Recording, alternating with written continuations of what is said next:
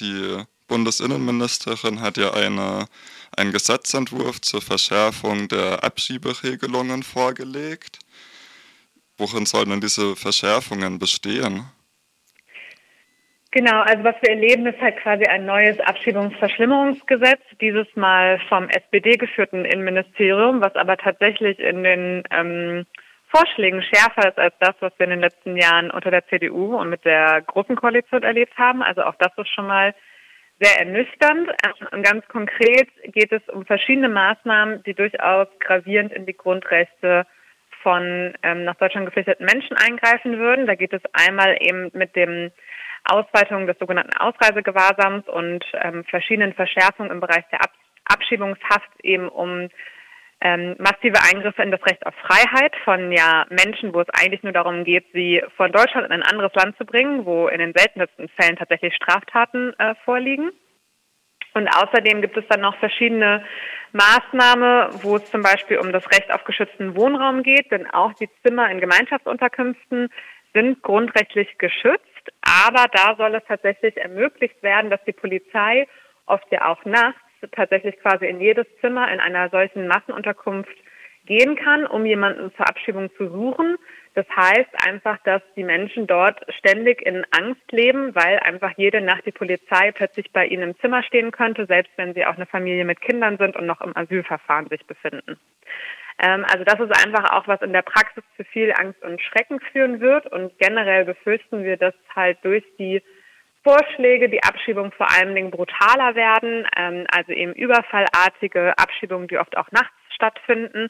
Das kennen wir jetzt schon aus der Praxis, aber das dürfte sich jetzt noch verstärken. Es wird ja auch oft gesagt, es soll vor allen Dingen sogenannten SchleuserInnen das Handwerk gelegt werden und auch ja vor allen Dingen sogenannte irreguläre Migrantinnen äh, ab und ausgewiesen werden, sind solche Maßnahmen daher nicht gerechtfertigt? Naja, also anscheinend sieht der Vorschlag auch vor, dass für äh, SchleuserInnen eben die Ausweisung, also der Entzug des Aufenthaltsrechts erleichtert werden soll. Inwiefern das jetzt den großen Unterschied macht in der Praxis, kann ich ehrlich gesagt nicht beurteilen. Aus unserer Sicht wäre halt die effektivste Methode, indem man mehr Menschen sichere und legale Zugangswege nach Deutschland ermöglicht und sie somit gar nicht auf Schleuser angewiesen wären. Ähm, tatsächlich ist das aber eben die Realität, dass wenn man aus äh, Syrien fliehen will, man eben nun mal kein Visum für Deutschland bekommt, sondern man sich eben in die Hände von ja tatsächlich auch oft ähm, bisschen skrupellosen Schleusern ähm, sich begeben muss. Ähm, der Grundsatz für uns wäre halt auch wichtig oder der pragmatischere Ansatz in der Praxis wäre halt jetzt wirklich auch mal zu schauen, Wer kommt eigentlich gerade nach Deutschland? Das sind zum größten Teil Menschen, die einfach einen Schutzbedarf haben. Wir haben weiterhin in den Asylverfahren eine Rekordschutzquote von 70 Prozent. Ähm, die Hauptherkunftsländer sind Syrien, Afghanistan, Türkei. Diese Menschen werden absehbar hier bleiben. Sie haben da auch ein Recht drauf. Und da sollten wir uns doch jetzt eigentlich auf deren menschenwürdige Aufnahme und die Integration konzentrieren, anstatt ähm, ständig in der Öffentlichkeit nur über die Verhält also im Vergleich viel, viel kleinere Gruppe von tatsächlich ausreisepflichtigen Menschen zu konzentrieren. Jetzt sind ja einige auch etwas überrascht, dass das quasi unter einer Bundesregierung auch durch die SPD und Grünen solche Gesetzesentwürfe kommen. Wären Sie davon überrascht? Also generell beobachten wir im letzten halben Jahr eine quasi Kehrtwende der Bundesregierung. Ähm, die hatten sich ja im Koalitionsvertrag eigentlich einen Neuanfang in der Flüchtlings- und Migrationspolitik ähm, und einen Paradigmenwechsel auf die Fahnen geschrieben. Das sehen wir schon eigentlich seit der Zustimmung zum europäischen Asylkompromiss im Juni und damit eben einer verschärften Abschottung an den Außengrenzen nicht mehr. Ähm, und jetzt haben wir eben den massiven Dreh auch in der, auf der nationalen Ebene.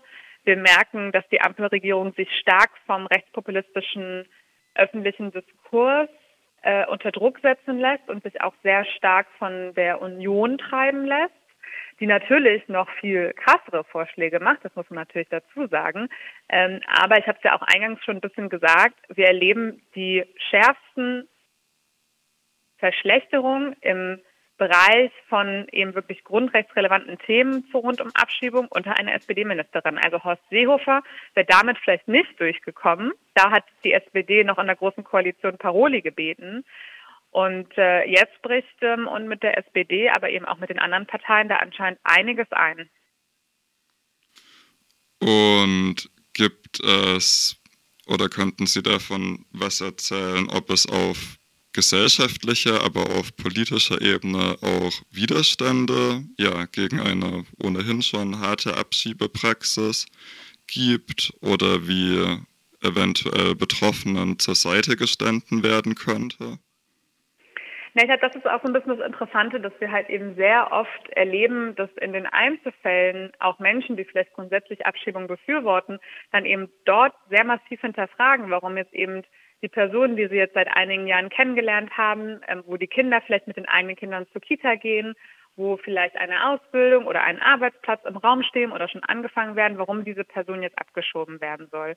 Ähm, und ich glaube, das ist eben auch so ein Grundsatz. Wir reden oft über Zahlen. Ähm, wir reden wenig aktuell tatsächlich über die Komplexität der Einzelfälle, um halt eben auch den Menschen begreifbar zu machen, warum eben auch viele aus guten Gründen, vielleicht familiär, medizinisch, humanitär nicht abgeschoben werden können und auch nicht abgeschoben werden sollten.